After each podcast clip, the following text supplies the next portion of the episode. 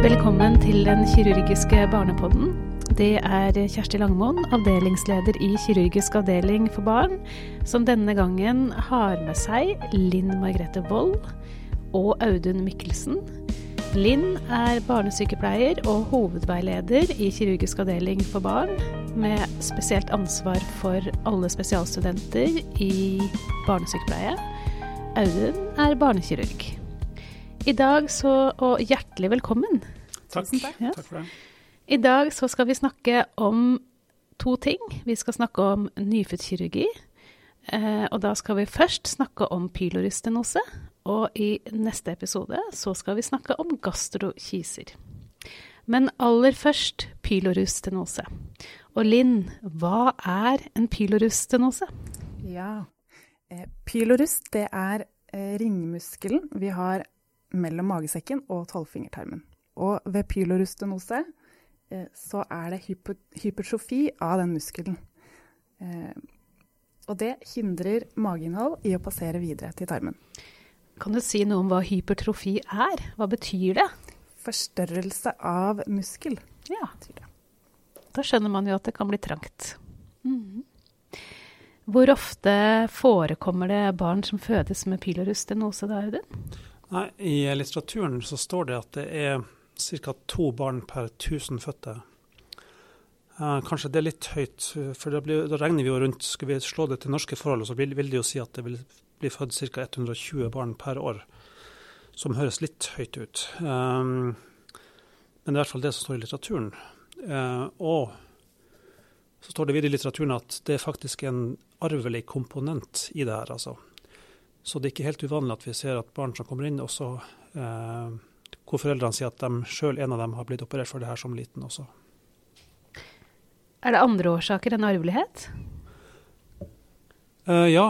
Eh, det som står videre, det er at det er økt forekomst, eh, spesielt ved keisersnitt, ved prematuritet, altså for tidligfødte barn, ved førstefødte guttebarn i familien. Um, og hvis det er barn med skandinavisk herkomst, altså lyshud, de har en økt hyppighet av pylorustenose. Hvilke symptomer, eller hvordan gjør dere diagnostikken, og hva er symptomene? Nei, det klassiske med pylorustenose det er jo det at de her barna eh, er klassiske gulpebarn, ofte fra fødselen av. Foreldrene forteller at barna har gulpa mye fra, fra, starten av, og det øker bare på. De blir liksom ikke bedre. Um, og klassisk fra fjerde til sjette leveuke så begynner de her barna å kaste opp. Kaste opp mer og mer, og typisk så kaster de opp umiddelbart etter de har spist. De spiser store måltid fordi de er sultne, men alt kommer opp i form av sprutbrekning like etterpå. Det er den klassiske kaskaden. Um, og de barna er jo typisk da veldig sultne. De kaster opp, og de hiver seg over uh, puppen igjen og spiser et nytt stort måltid, og de kaster opp på nytt. Og det er klassiske, det klassiske bildet som foreldrene ofte forteller om. Hvordan eller Når et barn kaster opp så mye, så har det vel kanskje litt sånn følgetilstander også? Ja, um, vi bruker å si at det første døgnet så har de barna det ganske greit, men etter hvert og ganske raskt etterpå så blir de her barna veldig syke. Um, de får jo en endring i, i elektrolyttbalansen fordi at de kaster opp såpass mye magesyre. Eh, og de kaster opp væske, og de blir dehydrert. Altså de blir tørre, rett og slett. Og de her barna blir kjempe, kjempedårlige altså, hvis det her får lov å stå på i, i, i um, timer og i dager. Altså. Så vi får ofte barn inn som er veldig, veldig dårlige. Hvor tidlig ser dere de barna, eller hvor lang tid tar det før foreldre og kanskje helsestasjonen fanger opp at, at det er en, et problem? Nei, mange er jo veldig flinke, og foreldrene sier jo ifra. sant? Nå er det jo flere og flere som har hørt om det her med sprutbrekninger og tar kontakt tidligere, så det, det er kjempebra, altså. Um, så vi, jeg synes, Inntrykket er jo at vi får dem ganske tidlig inn, men allikevel så, så kan de være ganske ute å kjøre, mange av de barna. At de trenger litt tid på å komme seg før vi kan gjøre noe videre på, på, på kirurgisida. Ja. Hvordan forbereder dere et barn til den type operasjon, da? Som ja, Det aller viktigste med, med, med, med de barna her, og det, det, er viktig å poengtere, det at de må starte opp med, med væskebehandling og, og elektrolytterstatning allerede før de reiser fra f.eks. hjemmesykehuset sitt.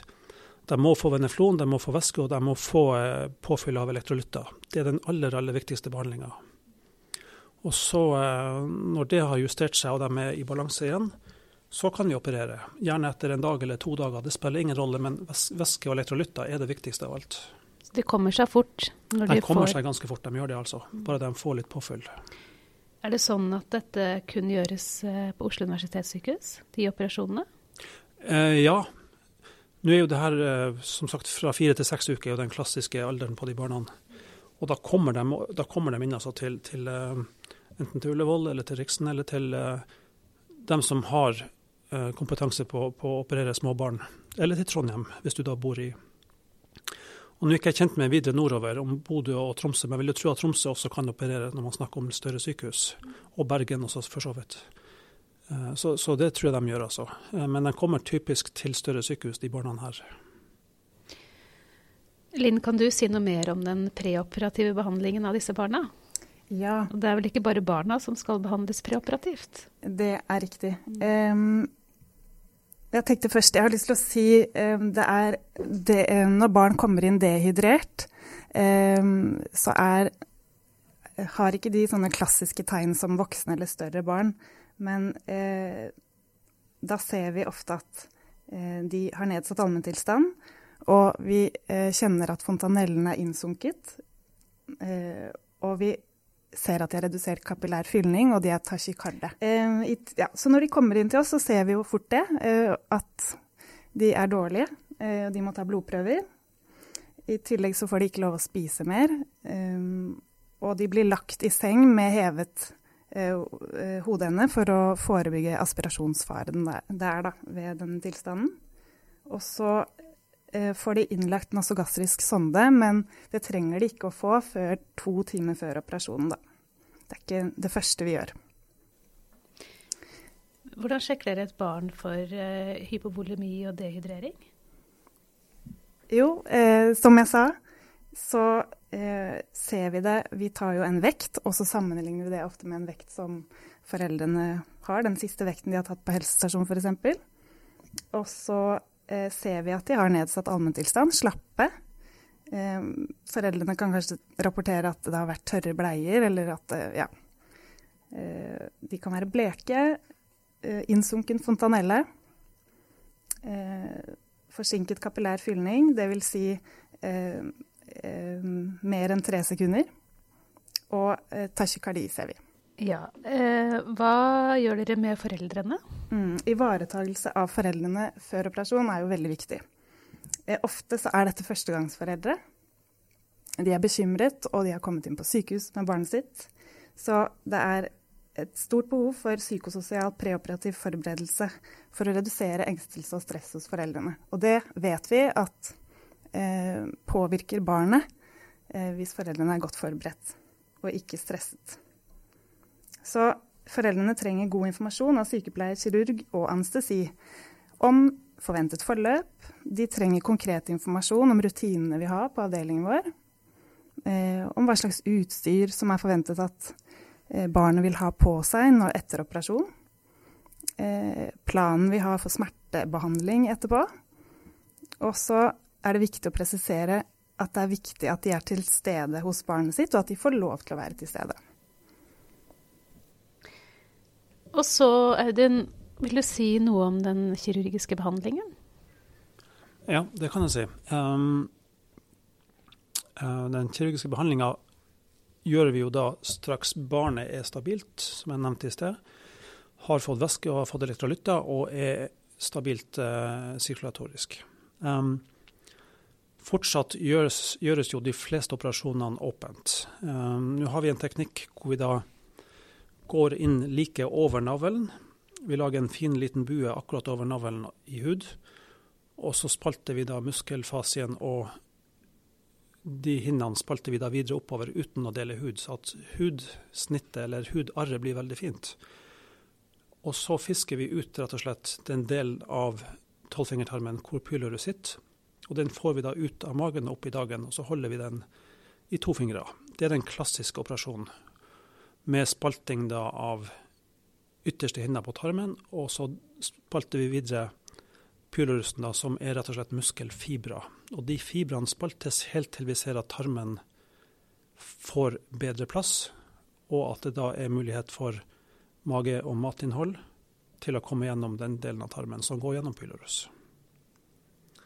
Så operasjonsmessig så er det her en veldig fin og, og grei operasjon. Um, det krever litt teknikk hvis det er små barn, men, men uh, det er en veldig veldig fin operasjon og, og teknisk uh, ikke veldig vanskelig. Så ja. Så det er god prognose? Prognosen er veldig god, altså. Um, det, som, det som, vi kanskje glemmer å si av og til til foreldre spesielt, er at det er ikke uvanlig at de her barna, selv om de er operert, at de kaster opp både én og to dager etter operasjonen. Uh, men sånn er det altså. Men, men, straks etterpå så begynner de å spise og klare å holde på maten. Og de begynner å tisse igjen, uh, tisse bedre, og de får avføringa. Da skjønner vi at nå passerer maten mer enn normalt igjen enn tidligere.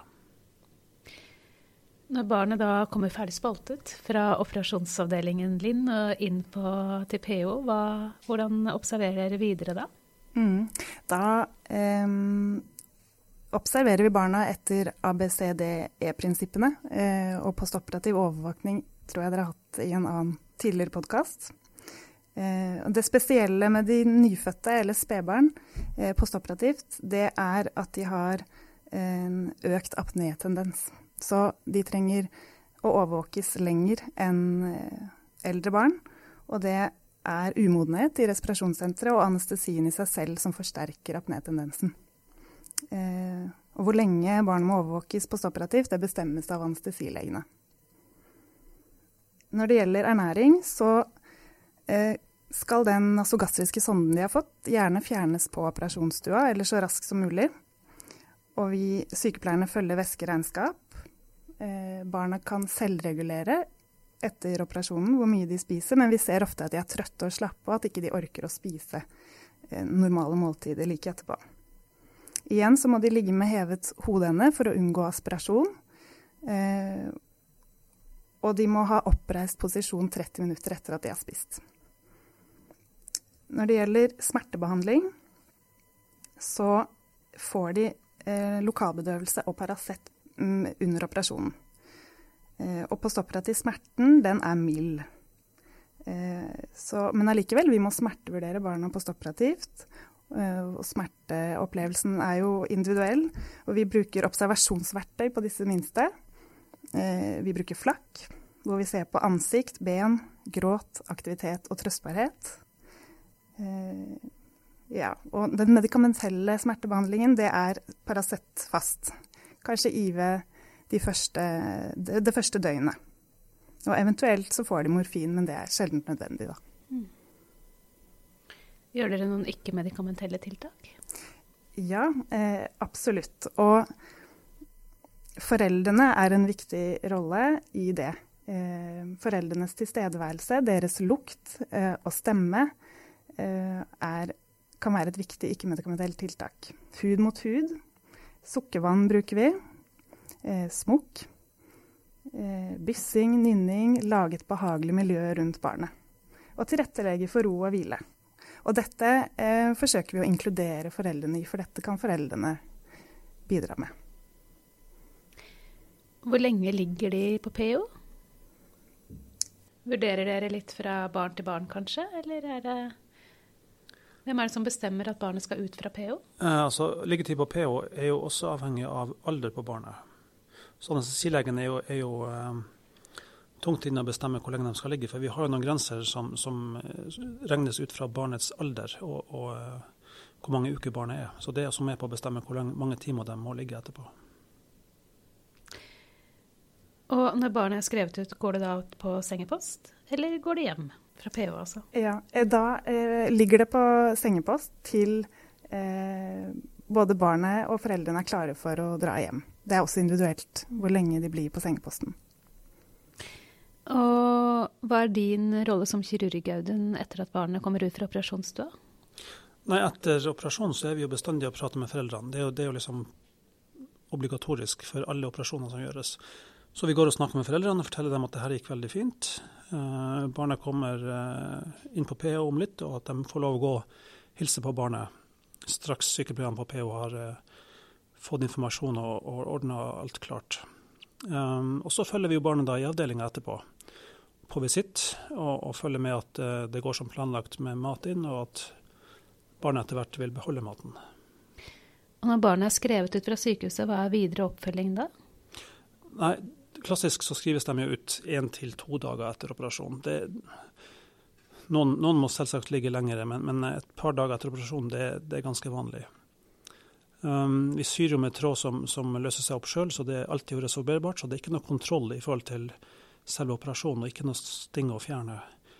Så, så kontrollregimet fra vår side er at um, barnet følges opp videre de første ukene med, med faste kontroller på helsestasjonen.